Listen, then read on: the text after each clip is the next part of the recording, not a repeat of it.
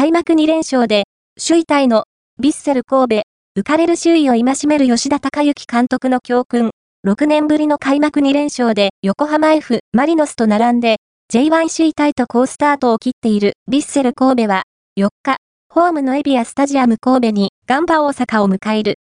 吉田隆之監督は、まだ2回勝っただけ。シーズンは長い。同じ、気持ちで毎回できるかが重要ですと気を引き締めた。